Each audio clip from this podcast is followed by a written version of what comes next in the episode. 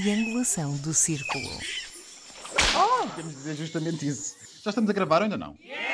Pois já cá estamos todos, não é, meus amigos? Muito bem-vindos ao vigésimo, isto já é o vigésimo podcast. Hoje comigo a servir de moderador e instigador. Meu nome é Max Spencer Donner e estou a falar-vos de Faro.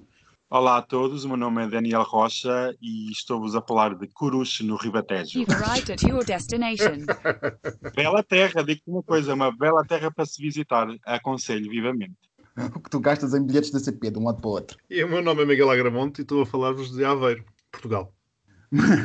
Muito bem-vindos então todos. Como é que se sentem no vigésimo podcast? Não sabíamos que chegávamos aqui, pois não? Não. não é? Estou Ah, velha. por falar em estar velha, é justamente uma das coisas que nos dizem no nosso Correio dos Ouvintes hoje. Mas de uma forma bastante elegante. de uma forma bastante mais elegante. Chamam-nos vividas, acho eu. Vamos ouvir. Exato. Vamos ouvir.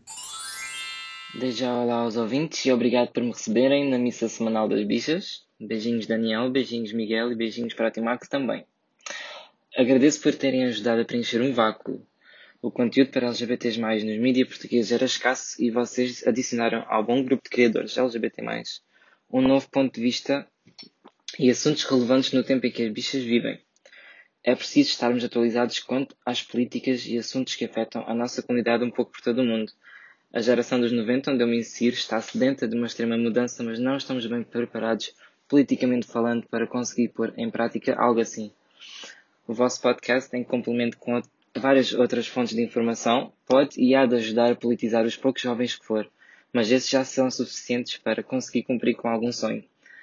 E porque, com tempos difíceis pela nossa frente, é sempre bom ter as bichas mais vividas para nos educarem sobre o que é fazer história LGBT.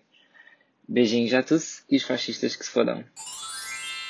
Este áudio foi-nos enviado pelo nosso amigo Gonçalo. Certamente vocês têm comentários para fazer. Queres começar, Daniel?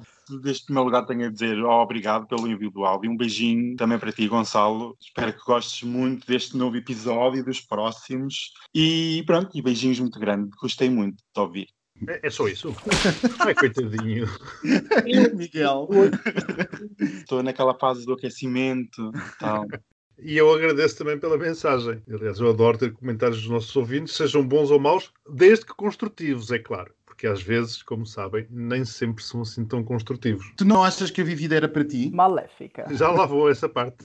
Quando comecei a comentar com amigos a ideia deste podcast, ouvi algumas opiniões do tipo: de certeza que querem falar de política? Um podcast para LGBTs já é difícil ter público. Agora, um que fale de política e não de pilas ou de motivos fúteis, entre aspas, é algo impossível.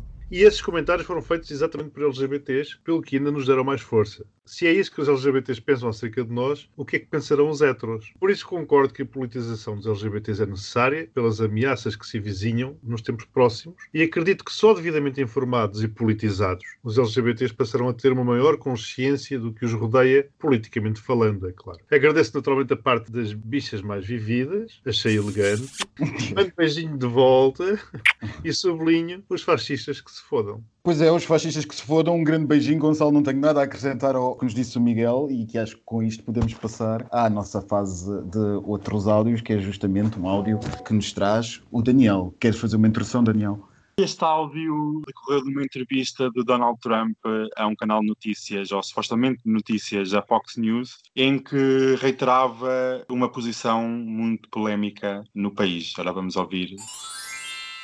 They want $25 billion, dollars, billion billion for the post office. Now they need that money in order to have the post office work so it can take all of these millions and millions of ballots. Now, if we don't make a deal, that means they don't get the money. That means they can't have universal mail-in voting. They just can't have it. Miguel, queres comentar este áudio? O Donald, eh, o famoso Donald, o o querido Donald, tem umas opiniões seletivas relacionadas ao chamado voto por correspondência. Portanto, ele aqui está a revoltar-se contra o financiamento do voto por correspondência, mas apenas em determinados estados dos Estados Unidos da América. Ele, aliás, até já veio dizer que o voto por correspondência poderá originar uma fraude gigantesca no sistema eleitoral norte-americano, o que é estranho, porque o voto por correspondência sempre existiu nos Estados Unidos da América, mas o que eu presumo, face depois de outras declarações que ele tem feito, nomeadamente de se recusar a aceitar o resultado das eleições caso ele não seja vencedor, é que ele não concorde com o voto por correspondência nos estados em que ele não vença. Deixa-me fazer-te uma provocações voltando um bocado atrás. Provoca. Esse, esse Donald foi usado à mesma laia do Alberto João Jardim quando dizia o Sr. Aníbal. O Donald, olha, eu por acaso. Lembram-se da senhora Don- Dilma? Lembro, lembro. Eu tratava há pouco tempo. Pelo Donald era o próprio Obama. E depois ele, em alguns discursos, ele dizia: And then we have the Donald. Dizia qualquer coisa assim no género. Mas o Donald vem mais de trás. Curiosamente, num dos meus rivalismos estava a ver um episódio do Príncipe de Bel Air, um maluco de pedaço no Brasil. Eu, de vez em quando, já disse num outro episódio que, que eu faço. E apareceu, para a minha grande surpresa, o Donald. Oh, God. Apareceu, apareceu como um milionário que ia comprar a casa por um milhão de dólares. Eu depois pá, vou ver se arranjo para passar aqui o áudio. Ele aparece em vários filmes. Ele aparece em vários filmes. Pronto. E eles tratam-no por o Donald. Sir, it is my esteemed pleasure to introduce Mr. and Mrs. Donald Trump.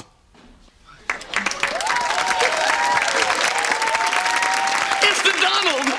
Oh my God! Ron said his client had a rich uncle, but uh, Donald Trump. I like keeping a low profile. Look, folks, before we go too far, I've got something to tell you. Excuse me, but I've got something to tell you first. Thank you for ruining my life. Ashley! What did you do? Everybody's always blaming me for everything. Portanto, não foi revivalismo nenhum do Alberto João. Nada. Não, só me fez lembrar o mesmo regime, só me fez lembrar o mesmo Eu estilo. tenho um imenso carinho pelo tio Alberto João, principalmente no Carnaval. Daniel, conta lá, o que é que tens a dizer sobre isto? Queria fazer, só fazer um reparo ao tio João. Ele anda sempre por aí. E não se esqueçam que o tio João esta semana entrou no Twitter. Como é que Alberto João próximo. Jardim tem um Twitter? E olha que ele disse no primeiro Twitter, por incrível que pareça, sou eu. em relação ao Trump, só tenho a dizer que eles vão tentar todas as formas de ganharem. E isto é apenas uma, entre muitas que vão aparecer e que já estão a ser postas em prática. E a supressão do voto é tipo de ditadores, e é só isso que eu tenho a dizer. Eu já disse aqui e volto a dizer, as eleições norte-americanas começam a parecer escritas eh, por um argumentista do House of Cards, porque... Mas é verdade, se vocês repararem, isto parece permanentemente um episódio do House of Cards. Agora a história da fraude eleitoral e de uma invenção de uma fraude eleitoral, da possibilidade, o subfinanciamento, de... eu estava ontem ouvir na CNN, o subfinanciamento dos Correios repentino levou a que, segundo dizem os sindicatos norte-americanos, sim, há sindicatos na América, 700 máquinas de gestão de correspondência postal, aquelas grandes máquinas que estão nos armazéns dos Correios, 700 máquinas foram movidas ou retiradas dos seus armazéns, o que vai fazer com que seja reduzida a capacidade de envio e tratamento do Correio. Se isso não é uma coisa típica de uma série como House of Cards, eu não sei o que é que é. E não sei a que ponto é que nós estamos a chegar na política norte-americana. Mas enfim, talvez falemos disto mais tarde hoje, quando falarmos do segundo tema, que vai ser justamente as eleições presidenciais norte-americanas. Miguel, tens também mais um áudio para nós, não tens? Tenho, sim, senhor, e não sei porquê. Talvez por o verão estar quente ou por eh, andarem por aí umas tochas. Lembrei-me da abertura do discurso que Mário Soares fez no 1 de maio de 1974. Ora, vamos ouvir. Camaradas, em 25 de abril, as Forças Armadas destituíram o governo fascista e colonialista de Marcelo Caetano.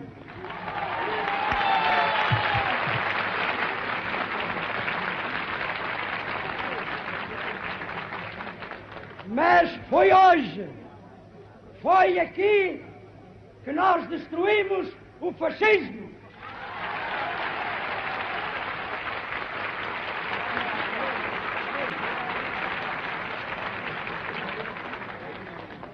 Essa vitória não é de ninguém. Essa vitória é do povo português.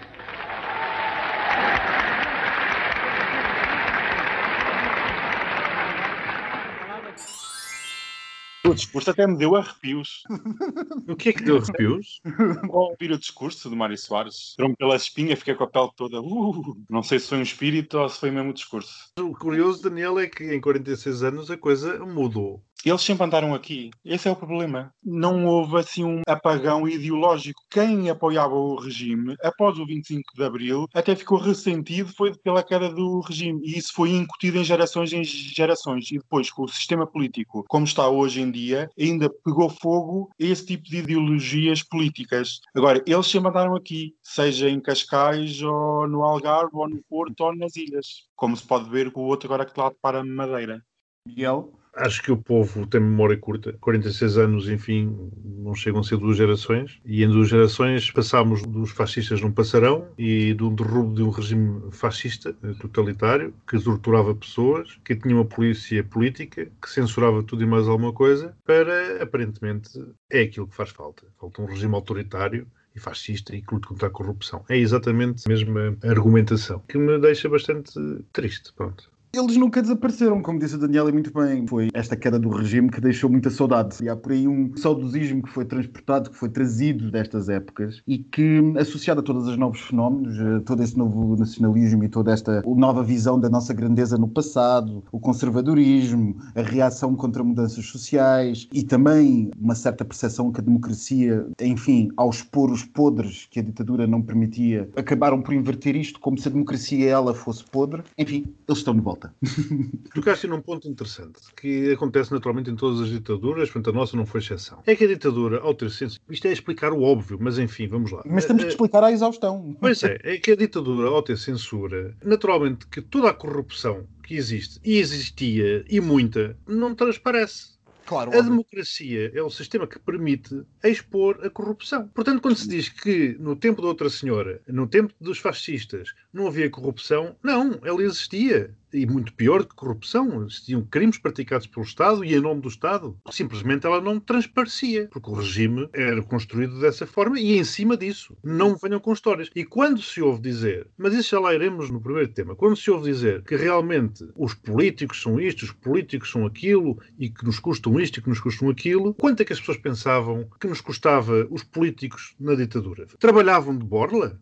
A democracia, naturalmente, que tem custos mas pelo menos na democracia nós sabemos quais são os custos. Na ditadura, nem os custos das vidas humanas sabemos. Sem sombra de dúvidas, sem sombra de dúvidas. Esta transparência da democracia é usada contra ela mesma. Por ditadura entende-se fascismo, ok? Portanto, Exato. aqui eu estou a casar as duas coisas. Eu estou a casar ideologias próximas do Chega e outros partidos afins com o fascismo que vigorou neste país durante 48 anos até 25 de abril de 74. Fizeste a tua calculadora. Ora, 2020 menos 1974. 46 anos. Espera, eu quero Podemos aproveitar e passar já para o nosso primeiro tema, creio eu, que é. Não queres ir à Gazeta dos Dias Úteis? Ah, a Gazeta, é verdade, a Gazeta dos Dias Úteis. Ah, bom, eu quero dar pontos, mulher. Ah, hoje estamos a prolongar-nos. Bom, então, passando isto, resta-nos agora a Gazeta dos Dias Úteis, não é, Miguel? É, sim, senhor. Eu tenho aqui dois recados para o Daniel. O primeiro é que nós devemos fazer uma vaquinha para o Daniel comprar um microfone. E o segundo de um ouvinte que diz que ele é fã dos teus zeros e protestou pela tua mudança de atitude no episódio anterior. Vamos ver como é que vai ser hoje. A Gazeta dos Dias Úteis. Segunda, após demissões pontuais de alguns ministros, trouxe a demissão em bloco do que restava do governo do Líbano, como consequência da tragédia da explosão ocorrida em Beirute. Terça, Joe Biden escolheu Kamala Harris como vice-presidente à corrida eleitoral para a Casa Branca. Aos 55 anos, é a primeira mulher negra a ser nomeada para um dos dois cargos mais importantes nos Estados Unidos. Trump não demorou a tecer comentários maldosos. Na quarta, o Reino Unido anunciou ao mundo que os tempos difíceis chegaram por conta da recessão em que entraram após a economia registrar uma queda de 20,4% no PIB, a maior desde que há registros naquele país. Na quinta, a opinião pública foi tomada de assalto pelas ameaças enviadas a 10 pessoas via e-mail, intimando-as para abandonarem o território nacional em 48 horas. Entre eles contam-se três deputadas à Assembleia da República. Sexta, foi dia de Season. A PSP resolveu apresentar uma queixa-crime contra o inimigo público, suplemento satírico do jornal público, por este ter feito um cartoon onde um dos bonecos envergava uma farda da instituição. Os diferentes bonecos acompanhavam o seguinte texto: O líder do Chega vai promover um referendo interno sobre a pena de morte, mas é contra essa solução porque limita a utilização de outro tipo de castigos. Como contou ao correspondente do inimigo, na extrema-direita, se matamos a bandidagem toda, como é que depois lhes fazemos a castração química? Já não dá. Ventura prefere, por isso, choques elétricos, amputações e, em casos mais extremos, a obrigação de ouvir horas de discursos de Jorge Jesus em loop. Eu adoro o, inimigo, adoro o inimigo público. Daniel, já que estás aí, começa tu. Esta semana foi péssima. É, cá uma ligeira. Há uma semana que até melhora, mas depois vai tudo pelo abismo, né? Isto é assim, a demissão do governo do Líbano era algo que iria acontecer. É básico em termos de política que vai haver uma mudança, vai haver um novo regime e como nós falámos a semana passada, todos querem lá pôr a pata. Zero. Isto em homenagem ao ouvinte que ficou desiludido a semana passada. Muito obrigado, Daniel. A terça-feira eu fiquei extremamente desiludido. Quando ouvi o nome da Kamala Harris como VP, pensei, oh my God, zero. A crise económica no Reino Unido agora é que fazia jeito de estar dentro da União Europeia, não é? Com aqueles milhões todos que estão para vir, ainda ia calhar alguma coisa. Mas eu tenho a dizer que o pior ainda está para vir a nível económico. Vai haver algum tipo, nos próximos meses, de melhoramento do panorama económico, mas a crise em 2021 vai chegar forte e feio. Preparem-se, apertem os cintos, seja o que Deus quiser. Zero. As ameaças dos e-mails, grande manobra de marketing, só tenho a dizer, eu gostava de elaborar mais à frente, é zero. E a PSP contra o inimigo público, só tenho a dizer que em tempos sombrios, a comédia e a sátira são as melhores armas de arremesso. Quando os argumentos políticos não colam, às vezes a sátira cola. E o inimigo público faz um excelente trabalho e a PSP não sei onde é que anda a fazer, deve ser do sol que apanha na cabeça, porque é zero. Isto em democracia é uma palhaçada. Sátira é sátira. Então, é o zero. somatório, pronto, o ouvinte ficou feliz e o somatório deu zero. Ora, deixa-me cá ver. Zero, mais zero, mais zero, mais zero, mais zero. Zero! Então eu vou dar os meus pontos para vir alguém a dar pontos nestas votações. Segunda-feira, admissão em bloco do governo do Líbano. Bem, enfim, já se estava à espera, não é propriamente uma surpresa. Resta saber quem é que vai para lá dentro daquela gestão típica do Líbano. Zero, vou dar zero a isto. Um, Terça-feira, Joe Biden e Kamala Harris. Eu não estou assim tão convencido que isto tenha sido uma má escolha. Sei que há limitações, há sérias limitações a esta escolha. Podia ter havido, se calhar, outras possibilidades mais interessantes, mas também não sei se elas não serão um bocadinho da dimensão da fantasia ou do idealismo, ponhamos assim. Portanto, enfim, eu até vou dar 8 pontos a esta escolha. Mas já falamos mais sobre isto mais à frente. Quarta-feira, a recessão no Reino Unido. Enfim, a recessão no Reino Unido. Eu acho que o pior da recessão no Reino Unido, para um inglês, não deve ser só a recessão. É estar em Inglaterra e ainda por cima ser governado por Boris Johnson. E ter os pubs fechados. E ter os pubs fechados, pronto. Partindo desse pressuposto, dá que pensar que a recessão tenha sido maior do que durante os bombardeamentos do Blitz de Hitler. Portanto, dá que pensar o que é que está a passar no Reino Unido. Nunca se viu um nível tão grande de desemprego naquele país, nunca se viu um nível tão grande de destruição do tecido produtivo daquele que é uma das maiores economias do mundo. E há algo mais que não tem a ver com a pandemia no Reino Unido. E os ingleses já deviam ter percebido, e se calhar não é o melhor momento para sair da União Europeia. Portanto, zero pontos para isto. Quinta-feira, as ameaças por e-mail. Enfim, não me vou prolongar muito acerca deste assunto. Vamos debatê-lo agora já a seguir. O Daniel já disse o essencial no que toca a esta questão, portanto, zero também. E a Silly Season e a Silly Season à lá portuguesa. Enfim, eu não percebo o que é que se passa com o PSP. Numa democracia, sobretudo numa democracia madura, não tem razão de ser este processo que a PSP supostamente vai mover contra o inimigo público. E só pode ser explicado, eu quero acreditar, por corporativismos internos e por gente que não tem a mínima noção do que é que está a fazer aos comandos de uma polícia que devia ser, pura e simplesmente, um órgão tão empenhado na democracia como qualquer outro um país como o nosso. Portanto, zero para esta situação. Oh, olha, 12 meu pontos, 12 pontos não obstante para o inimigo público. 0 mais 8, mais 0, mais 0, mais 0. 8. Ah, Mas 12 pontos para o inimigo público. pronto, 20. Mas os 12 vão por fora. Realmente, em democracia, a sátira e, sobretudo, o ponto a que estamos a chegar, a sátira é capaz de ser dos melhores argumentos e dos melhores mecanismos para lutarmos com isto. Bom, mas meus amigos, para isso vamos passar já ao primeiro tema, que o nosso auditório já deve ter percebido qual é, que é justamente as ameaças que foram enviadas por e-mail a alguns ativistas portugueses e a três deputadas. Nesta semana que até tivemos uma parada tipo Ku Klux Klan, com os senhores com umas máscaras brancas e umas coisas assim do género, umas tochas compradas. Como é que era, Daniel? Não há aqui? Borla, não há aqui. Borla, eu não assim quero. As máscaras devem ser de uma loja chinesa. Mas eu propunha-me, antes de começarmos a falar eh, abertamente sobre este tema, só fazer uma breve introdução sobre os últimos casos relevantes que a sociedade portuguesa tem debatido de ataques racistas e para isso eu vou fazer uso aqui de uma cábula preparada pelo SOS Racismo. E é assim. Em fevereiro de 2015, dezenas de agentes policiais torturaram seis cidadãos negros na esquadra de Alfragide. Enquanto agrediam e torturavam, os agentes preferiram insultos racistas contra as vítimas. Em fevereiro de 2017, a comunidade cigana de Santo Aleixo da Restauração, no Conselho de Moura, foi alvo de ameaças de morte pintadas em paredes da povoação, com suásticas desenhadas nas paredes, ataques incendiários que não pouparam casas, animais e viaturas automóveis, e até o edifício da igreja que as famílias utilizavam foi vandalizada. No mesmo mês de fevereiro de 2017, instalou também uma polémica sobre a segregação escolar, com a existência de uma escola em Famalicão em que os alunos eram rotineiramente discriminados quando eram de etnia cigana. Em junho de 2017, o presidente da Junta de Freguesia de Cabeça Gorda, no Conselho de Beja, recusou o enterro e o velório na casa mortuária da freguesia de um membro da comunidade cigana. Em janeiro de 2018, um grupo de pais e mães de crianças do quarto ano da Escola Básica Major David Neto, em Portimão, denunciaram maus tratos, racismo, xenofobia e discriminação contra os seus educandos. Em 2018, na noite de São João, Nicole Quinaia foi agredida pela segurança de um autocarro de transportes públicos no Porto. A vítima e quem estava com ela relataram insultos racistas. Houve, na altura, caso se lembrem, um enorme debate na sociedade portuguesa. Em janeiro de 2019, a família Koshi, moradora no bairro de Valdexíxaros, conhecida por Jamaica, foi salvaticamente agredida por agentes da PSP. Em dezembro de 2019, o estudante cabo-verdiano Luís Giovanni Rodrigues foi espancado até à morte em Bragança. Também nos devemos todos lembrar disto. Os contornos das agressões foram ocultados na altura na imprensa, se bem se lembram, durante quase uma semana.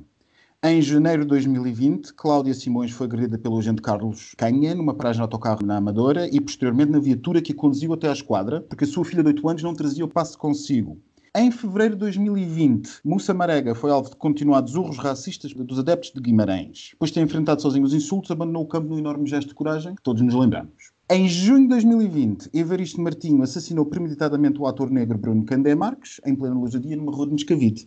E com isto tudo, meus amigos. E, desculpa, e em relação a esse caso, o assassino acrescentou que tinha Exatamente. morto muitos Exatamente. como ele em Angola. Durante a Guerra Colonial, em Angola.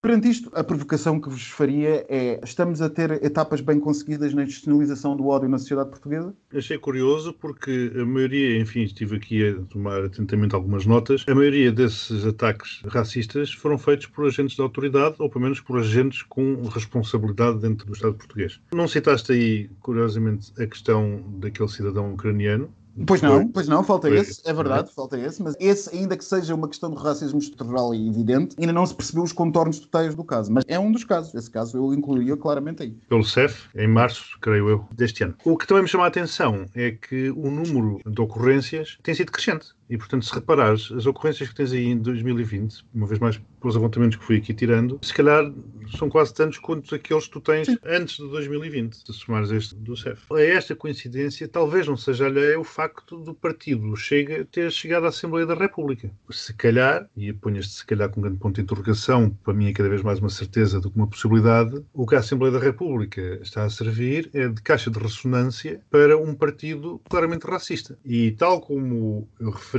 quando o Ventura ganhou a eleição enquanto deputado do, do Partido Chega, a partir daquele momento vamos ter uma startup numa incubadora, que seria a Assembleia da República, paga com o dinheiro de todos nós, para daqui a uns tempos termos uma spin-off e nos vemos abraços com uns problemas bem complicados. Ao contrário de Ferro Rodrigues, eu sinceramente não considero estes grupos como grupúsculos, como ele os chamou. Eu acho que tem sido precisamente esse deixa-andar que demonstra um paternalismo irresponsável que nos trouxe até aqui. Aliás, se bem se recordam, pelo menos a minha opinião, Ferro Rodrigues tem sido péssimo a gerir estas situações. Muito mesmo. Todos nos lembramos, com certeza, das formas trágicas como ele tem lidado com o Ventura no Parlamento, que depois, naturalmente, tem sido aproveitado por este para amplificar a sua vitimização. É claro que esta é uma tendência mundial, que já há muito tempo é conhecida em França, por exemplo. Isto não é novo, não é novo. A mim o que me chateia é que, precisamente por não ser novo, nós estamos aqui a ser todos comidos como uns anjinhos. Não aprendemos nada, não nos preparamos. E já que estamos num podcast assumidamente LGBT, também convém não esquecer que nós somos alvos a abater, porque o pessoal fala sempre do racismo, e com razão, mas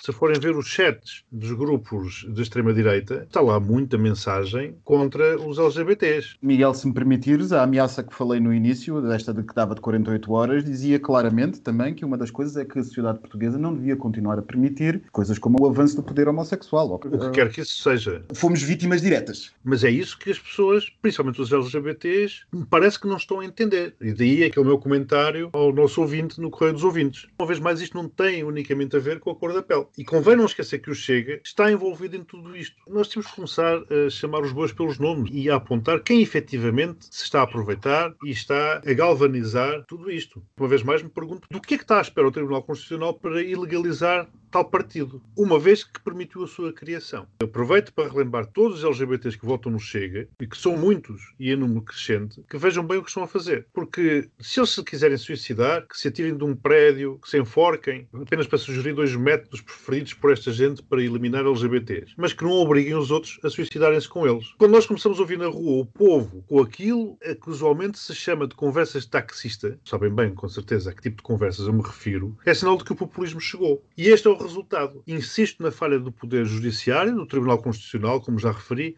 mas do sistema como um todo nomeadamente pela lentidão dos processos. Não sei se repararam, na passada semana, o Diário de Notícias fazia capa com a manchete Petição para ilegalizar neonazis esperou sete meses para ser avaliada no Parlamento. Sete meses. Tudo isto passa para a opinião pública. A sensação de que a justiça não funciona e de que então é preciso fazê-la com as próprias mãos. E esta é uma das deixas para o Chega. Mas não só. Fenómenos como o IRA, aquela dita causa animal, aparecem pelo mesmo motivo. Apenas para dar outro exemplo. A situação é recorrente e já assistimos noutros países. Quando o Estado se demite ou falha numa das suas missões, rapidamente aparecem forças populares dispostas a ocuparem o espaço deixado livre. E é esta questão da justiça pelas próprias mãos. Já que o Estado não vai salvar os cães que estão em condições deploráveis, então vamos nós pelas nossas próprias mãos, substituindo-nos a todo tipo de forças constitucionalmente existentes, que a coisa começa a descambar. Uma vez mais, isto acontece pela lentidão do Estado. Do Estado em geral, não apenas as instituições judiciárias, mas também do, do poder político. E, portanto, é claro que dá muito trabalho pensar, dá muito trabalho ler, dá muito trabalho interpretar aquilo que nós vimos dizendo há semanas neste nosso podcast. Nada disso é novo, só que aparentemente há uma camada do povo que se quer suicidar. E para já fico-me por aqui. E ficaste muito bem porque disseste quase todos os pontos que eram importantes dizer, Daniel, o que é que tens a acrescentar? Isto não é novo. Né? Nós temos visto na última década em França, na Alemanha, Espanha, Reino Unido e agora aqui era mais do que óbvio que as coisas iriam chegar. E não nos podemos esquecer, como aqui já foi dito nos primeiros episódios, que a vinda do Steve Bannon à Europa e que deve continuar a vir e que deve continuar a coordenar esforços a nível internacional de partidos e de grupos de extrema-direita, é isso que falha no outro lado, que é a organização. E estas pessoas organizam-se e têm ajudas e apoios externos, o que leva a ser uma luta muito mais difícil e muito mais complexa. Em relação àquela questão do e-mail, eu queria só dizer uma Sim, coisa. mas, oh, Daniel, se, se me permite só interromper, mas se nós tivéssemos sido apanhados de surpresa, era uma coisa. Isto é um bocado Claro. como, como o novo coronavírus, que quando nós apontamos o dedo aos Estados Unidos Exato. ou ao Brasil, porque eles tiveram muito tempo, viram a China a braços com uma situação complicada, não fizeram nada, viram a Europa a braços com uma situação complicadíssima, não fizeram nada, e depois, quando chegou a vez deles, é o que se está a ver. É exatamente a mesma coisa. Nós aqui em Portugal vimos muitos países a braços com situações complicadas, aqui ao lado, com o Vox, não é preciso ir mais longe. E o que é que fizemos? Nada. E continuamos Nada. a fazer nada. E continuamos com um Presidente da Não, Assembleia da República desculpa, Miguel, que não agora- sabe lidar com a situação. Desculpa, Desculpa, Max. Miguel, interromper teu. Pior do que isso, apostámos numa lógica narrativa do lusotropicalismo como se fôssemos imunes a isto. Exato, Ah, exato, tens Como razão, se toda a fôssemos razão. imunes a esta Sim, sim. situação. Pior do que não fazer nada. É, É achar, verdade, tens razão. é achar que tens somos razão. imunes. É achar que somos imunes. Tens razão. Ouvi várias vezes esse comentário. Não, aquele fenómeno. Do... Olha, em relação ao Bolsonaro. Não, uma personagem como aquela nunca seria possível aparecer aqui em Portugal, porque o povo português é isto, o povo português é aquilo. Por- Olha, como dizia Mário Soares num famoso discurso, julgo que foi da Fonte Luminosa, a dizer o povo é sereno. O povo é sereno. É, é, muito. Mais uma provocaçãozinha que eu vos quero fazer ainda neste tema. E Miguel Albuquerque e o Rui Rio, o que é que acham? Ah, eu tenho muito a dizer sobre isso. Olha, o Miguel Albuquerque é chega, assumidamente. O Rui Rio pá, parece-me que é um- uma pessoa Inconsequente? parece-me que está descolada da realidade. Parece-me que ele vive noutros tempos. Mas e acham que é possível? Ou seja, nós podemos continuar a transigir numa situação como a que temos, em que, que obviamente o discurso, a radicalização da sociedade portuguesa que está a acontecer é legitimada por um discurso de esgoto que entrou no Parlamento. Ponto final, parágrafo. Acho que isto é uma realidade que todos aceitamos. Agora, chamar à responsabilidade os políticos moderados, como é que o fazemos? Ou ditos moderados, não estes lobos que estão a vestir pele de cordeiro como Miguel Albuquerque. Como é que nós vamos fazer neste país para não fazermos o erro que os outros já fizeram? Se é que já não o fizemos. O nosso centrão não está reagir, pois não. Não, porque o Estado está em falência. É isso é o problema. O tal centrão dos anos 80 e 90 e no início do século já não existe, já deixou de existir. E com o Estado em total falência, seja no apoio às pessoas, à população, seja no que for. E aí que também nós vemos a falha do Estado e do governo e de tudo junto, que é as pessoas também votam no Chega, são pessoas que estão desiludidas com o próprio sistema ou são pessoas que passam por dificuldades económicas graves e o Estado não lhes deu qualquer apoio e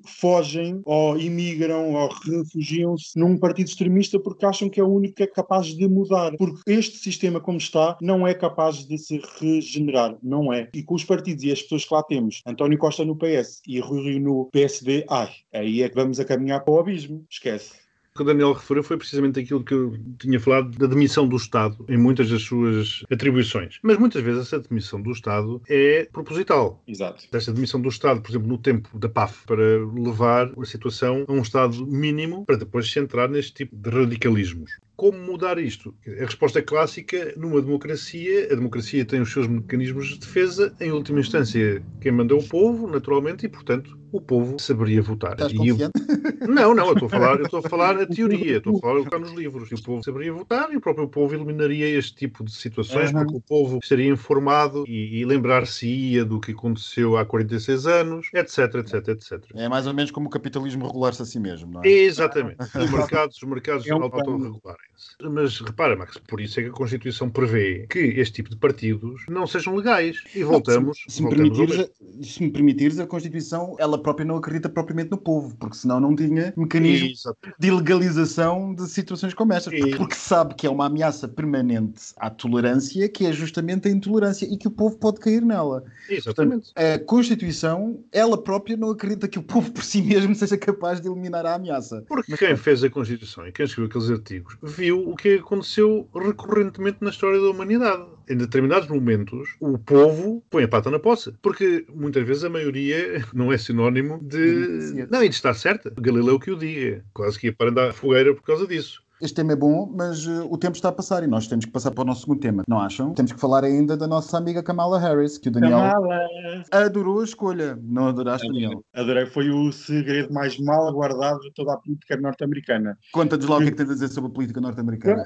Há umas semanas atrás, no site político, já tinha sido revelada a escolha da Kamala como vice-presidente e até tinha sido incluída uma citação do Joe Biden. Só que eles vieram dizer: ah, não, foi um erro, está enganado. Não, afinal já há mais de um mês que já estava escolhido. Eu fiquei muito desiludido com a escolha. É um sinal claro que as mudanças não vão acontecer e que vão ser apenas retórica e de maquilhagem. Se é yes, you can. Ah, não. Quem é que querias para VP? Pá, eu não tenho assim nenhuma pessoa específica a dizer. Ah, é só criticar, é só botar abaixo. É só botar abaixo. É só botar abaixo porque eu vejo que daqui eles podem perder as eleições à conta disto tudo, mas pronto. Todo o percurso jurídico da Kamala deixou muito a desejar. Recebeu muitos milhões de dólares de financiamento de empresas que gerem as prisões, daí ela ter correspondido a essas contribuições com milhares de pessoas presas por posse de marihuana. Segundo, ela só abraçou a causa progressista em 2016, quando a onda do Bernie entrou pelo Partido Democrata adentro e eles pensaram: espera lá, eu salvar o meu posto, tenho que entrar nesta onda. Não é verdadeiramente uma progressista, é alguém que é do aparelho e que está ali muito bem financiado. Para instigar-te, mas tu achas que uma política de um partido de esquerda da zona de... Enfim, de um partido de esquerda da zona de São Francisco não é progressista naturalmente? Se tu, tu, tu estás a ver o percurso dela, ela é aquele lema de mão pesada no crime. É muito mais próxima, em certos aspectos, dos republicanos. É uma republicana progressista, com ar. Eu não quero usar termos muito. Não quero denegrir a imagem das será, pessoas, mas acho que não, não será o facto de vir de Auckland, do outro lado da Bahia, que é cheia de crime, de conhecidos problemas sociais, não será por aí, não será essa mão dura, não haverá dessa pressão social para combater o crime localmente? Acredito que sim, mas houve muitos erros essa própria pressão e houve situações que são um bocadinho deixar de boca aberta, mas pronto. Isso são questões que os americanos têm de decidir. Mas a última que eu queria dizer, em relação à própria campanha, uma senadora da Califórnia não traz qualquer vantagem no colégio eleitoral. E esta escolha só demonstra que a campanha do Uncle Joe está demasiado otimista e estou a rever outra vez a campanha da Hillary em 2016. Demasiado otimista, com a barriga cheia e de peito cheio de que vão ganhar, e em vez de escolher alguém de acordo com um Estado que pudesse ganhar voto, esta escolha é uma escolha segura, apenas isso, e não, não traz nada de novo. E acho que é um grande FU para a parte mais à esquerda, que é representada pelo Bernie, que é mesmo dizer, vocês não têm espaço na nossa plataforma, não têm espaço na nossa campanha, qualquer das vossas ideias não são válidas. E eles dão como garantido que os apoiantes do Bernie vão votar no dia 3 de novembro, e isso não é garantido. E eles deviam ter dado a mão para unir o Partido Democrata, em vez de irem escolher alguém que vai desunir. Eu não acredito que estás a sugerir que os extremos se toquem e que possas sugerir que os votantes do Bernie possam votarem na extrema-direita. Isso é outra questão. isto foi uma provocação. Mas agora deixa-me também tirar uma provocação. Será que isto não é uma forma do Joe Biden ir tentar arranjar alguns votos um bocado mais à direita dele através de Sim. levar uma vice-presidente mão dura? Concorda 100% contigo. Voltamos ao que eu estava a dizer. Se calhar a escolha não será assim tão má por essa perspectiva. Ou será? É preciso sempre contextualizar isto com a América. Esqueçamos a Europa e os nossos referenciais tipicamente europeus e pensemos na lógica americana. Não fará algum sentido? Isto? A mim parece-me que essa é a estratégia. Vamos lá. O Biden, na minha opinião, está neste momento a tentar arrebanhar votos na maior parte do espectro político possível, tanto à esquerda como à direita. Ele, por si, tem aquele perfil mais de esquerda e escolheu uma candidata, é branco, um homem branco, caucasiano, e escolheu uma candidata negra, mulher e com um posicionamento um bocado mais à direita. Eu julgo que com isto ele está a tentar realmente ir buscar ali algum voto no centro que possa estar um bocado indeciso sei que há votos indecisos nos Estados Unidos, para o ajudar na sua eleição. É a única explicação que eu vejo para isto. Ou talvez, pura e simplesmente, em vez de buscar votos indecisos, esvaziar a possibilidade de ser atacado justamente por não ter uma resposta para esse setor do law and order. E exatamente, que era uma das armas de arremesso da campanha do Trump contra a de Joe Biden, era essa mesmo, que ele queria fazer como os motins que estavam a acontecer e que queria retirar dinheiro à polícia e que queria o caos nas ruas. Optando por uma candidata que vem de uma área área jurídica reforça essa posição. É, sim, numa área jurídica dura. Dura, dura, exatamente. Mas e alguém estava a ver, algum de vocês estava a ver outra possibilidade para? Ó oh, Max, a mim o que me mete confusão nesta coisa toda é a dificuldade, e não é de agora, é a dificuldade que o Partido Democrata tem em arranjar um bom candidato. Depois do Alabama, andamos nisto. Aliás, o Daniel tem uma boa teoria chamada dinheiro. Money talks, bullshit walks. Mas repara, o caso do Bernie é uma exceção muito grande quem financiava a campanha eram pequenas contribuições de 10 e 20 dólares e não contribuições de 500 mil dólares de uma empresa do Nasdaq.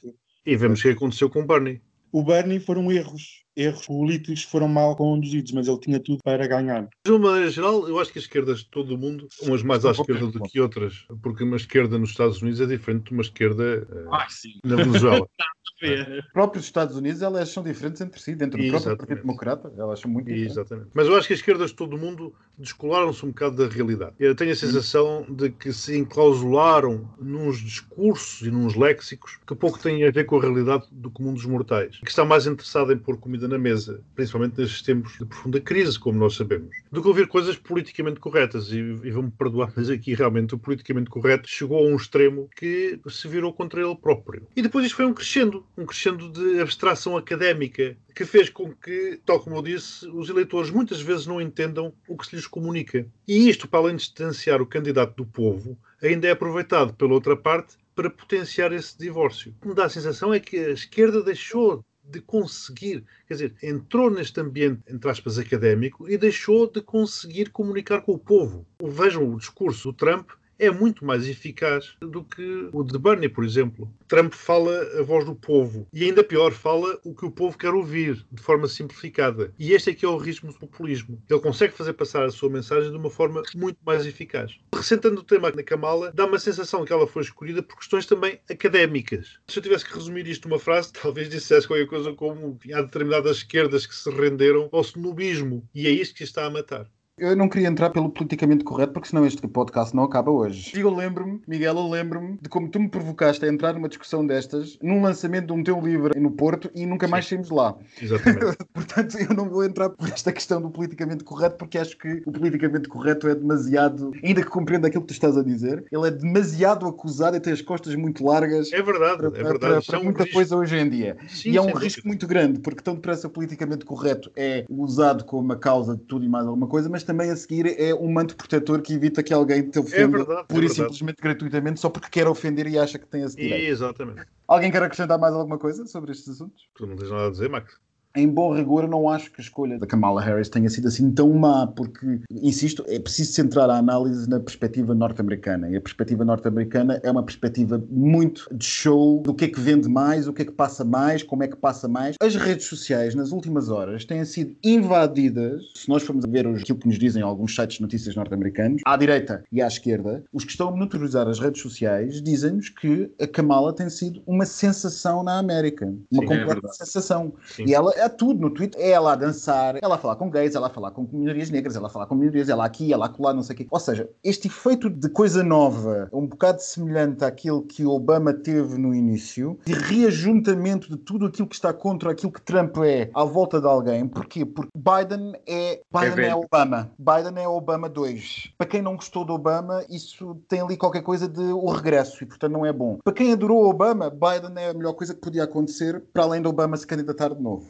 A sensação que é preciso criar, de facto, tinha que ser criada com a VP. A candidata a vice-presidente tinha que ser a verdadeira sensação da campanha. Nós, da nossa perspectiva europeia, podemos achar uma má escolha, ou porque isto, ou porque aquilo, ou porque devia ter sido mais à esquerda, ou porque devia ter sido mais à direita. Mas eu quero-me parecer que, analisando o fenómeno social norte-americano, a sua particular sensibilidade às questões de, como o Miguel estava a dizer, do politicamente correto à esquerda, mas também a questões de representatividade feminina e das minorias em função do movimento BLM, que não pode ser negligenciada aquele efeito que está a ter nos Estados Unidos, com cada vez mais estrelas de Hollywood, está a haver uma progressiva movimentação da sociedade norte-americana em volta desta candidata. Eles conseguiram, em três dias, 50 milhões de euros. O que na América também nos... de euros, não, desculpem, de dólares. O que na América também nos mostra a popularidade de um candidato. É a capacidade de gerar dinheiro que ele tem em poucas Sim. Agora ela tem que aguentar dois meses e meio. Vamos Ela ver. tem que aguentar dois meses e meio. Mas quem melhor para aguentar as investidas de um misógino racista se não uma mulher de cor? Na Fox News já estão a dizer que o Biden vai morrer e até dia 13 de novembro a Kamala é a presidente. Eu não sei se será até 3 de novembro, mas eh, uma coisa me parece: se este ticket, como os americanos falam, for bem sucedido, a Kamala pode muito bem ser a presidente em 2024. Vamos fazer as contas. 2020.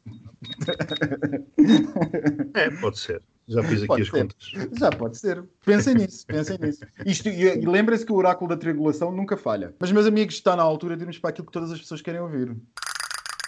Passadeira, maricona. Fofocas, as pessoas gostam de fofocas e má língua. Esta semana não há realeza, amigas, apesar de haver muita notícias para expor a podridão, mas nós temos outras notícias frescas e fofas. Esta semana fixaram uns números na cabeça. Um deles foi 20 mil. Foi 20 mil euros que foram gastos pela apresentação de Jorge Jesus como novo treinador do Benfica. Eu sugiro ao Vieira que pague o Benfica deve à Associação Social, que faz melhor serviço. Outro número que fixou na cabeça, segundo a revista Sábado, foi 1500. Sabem o que é que é referido? O custo por hora de mantermos Juan Carlos em Cascais? é o número de estimativa de amantes do rei Juan Carlos. Oh, Olha, não, não estiveste longe? Não Não andei longe? não andei longe, não andei longe. Espera, espera. 1500 amantes? Eh, Bom, não sei se é 1500, se é 1500, também pode ser bi. Amantes? Ai, gostei. Nada da Sofia, por isso é que ela nunca bem, pronto, adiante. Em relação à Sofia, já vieram duas reportagens a dizer que ela está destroçadíssima. Ela deve estar aí com umas dores de cabeça. Nem passa na porta. Olha que as portas do palácio são altas. São altas, enormes, eu adoro. Eu adorava ter assim uma porta grande para eu entrar assim com. O Burj Al Arab do Dubai parece pequeno em função disto. Ai meu Deus.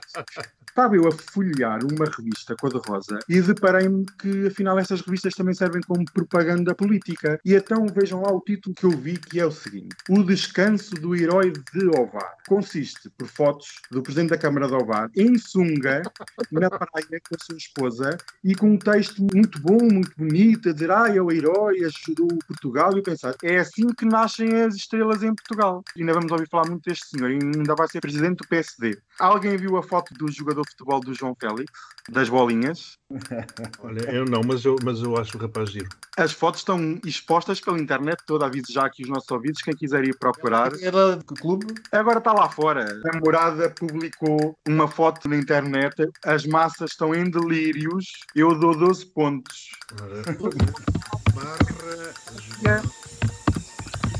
É por bolas que se pesquisa? Sim, bolinhas. Não, bolinhas. deve ser pelotas, que é Espanha, não é? Pelotas. Pelotas. Pelotitas. Por favor, depois mandem para eu ver. Muito bom. Beijinhos. Caros ouvintes, não desliguem já o vosso podcast. E ainda vamos ter aqui um tributo. Ao nosso querido Max, que é ele que escreve aquelas coisas maravilhosas nas nossas redes sociais quando sai um episódio novo. É já a seguir a trompete do elefante. Episódio 10. Revoltas antirracistas nos Estados Unidos da América. Esperamos que gostes e partilhes com o povo teu amigo. Se não gostares, olha, temos pena. Volta para a semana. Ah, e se não gostas do Spotify, ou nasceste antes de 1910 e não me sabes usar, podes encontrar aqui nos comentários o link para o nosso canal de YouTube. Episódio 11. O derrubo das estátuas. Esperamos que gostes. Se fores uma odiosa e não gostares, olha, partilha com amigos que tenham melhor gosto do que tu. Se não gostas do Spotify ou nasceste antes da queda de Berlim à mão dos bolcheviques, podes encontrar nos comentários o link para o nosso canal do YouTube ou do SoundCloud. Episódio 12. Festas e festarolas Covid. Esperamos que gostes. Se não gostares, é porque provavelmente vais à manifestação antirracista do Ventura e nós também não gostamos de ti. Nos comentários deste post encontrarás, como sempre, links para os nossos canais SoundCloud e YouTube, para o caso de teres nascido antes do assassinato do arquiduque Francisco Fernando e não saberes usar o Spotify. Episódio 13. Especial Pride. Esperemos que gostes. Se sim, comenta, critica, partilha. Se não, nós também não gostamos de ti e sempre achamos que eras feia. Nos comentários a este post encontrarás, como sempre, links para os nossos canais SoundCloud e YouTube para o caso de teres nascido antes da fabulosíssima Masha P. Johnson e não saberes usar o Spotify. Episódio 14. TAP. Um dos nossos temas fetiche. Esperemos que gostes. Se sim, comenta, critica, partilha. Se não, olha, baza daqui, que estás a mais, e nós, hipernarcisistas e democráticos, só gostamos de pessoas que concordam connosco. Nos comentários deste post encontrarás, como sempre, links para os nossos canais SoundCloud e YouTube para o caso de teres nascido antes do Gago Coutinho e do Sacador Cabral e não saberes usar o Spotify. Episódio 15. Sudeste Asiático e o ocaso da democracia em Hong Kong. Esperemos que gostes. Se sim, comenta, partilha, escreve-nos para o correio dos ouvintes. Se não gostares, não faz mal.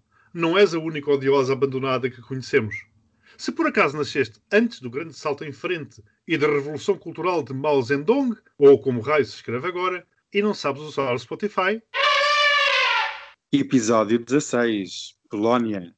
Esperemos que gostes. Se sim, comenta, partilha, escreve-nos para o correio dos ouvintes. Se não gostares, não faz mal. Entre nós fazemos uma vaquinha e mandamos-te pela Ryanair para a Polónia com um bilhete de ida. Apenas. Se por acaso nasceste antes do Lech Walesa e do seu Solidariedade e não sabes usar o Spotify, Episódio 17. Chuva de milhões da Europa. esperamos que gostes. Se sim, comenta, partilha ou escreve-nos mensagens privadas com o teu número de telefone e fotos frontais e laterais. Se não gostares, olha, o Daniel Rocha também não gosta de ninguém, portanto, és apenas mais outra odiosa. Se nasceste antes da declaração Schuman na sala de espelhos do Quai d'Orsay e não sabes usar o Spotify, Episódio 18. Caos nas eleições nos Estados Unidos da América. esperamos que gostes. Se sim, partilha, comenta, escreve-nos essas cenas. Se não, olha, nós também achamos que até os bots do Kremlin são mais espertos do que tu. Se nasceste antes do Boston Tea Party e não sabes usar o Spotify, Episódio 19. China. Esperamos que gostes. Se sim, partilha, comenta, escreve-nos essas cenas. Se não, olha, nós também achamos que ficavas melhor num campo de reeducação uigur ali para os lados de Xinjiang. Se nasceste antes da retirada do Kuomintang para a Formosa e não sabes usar o Spotify,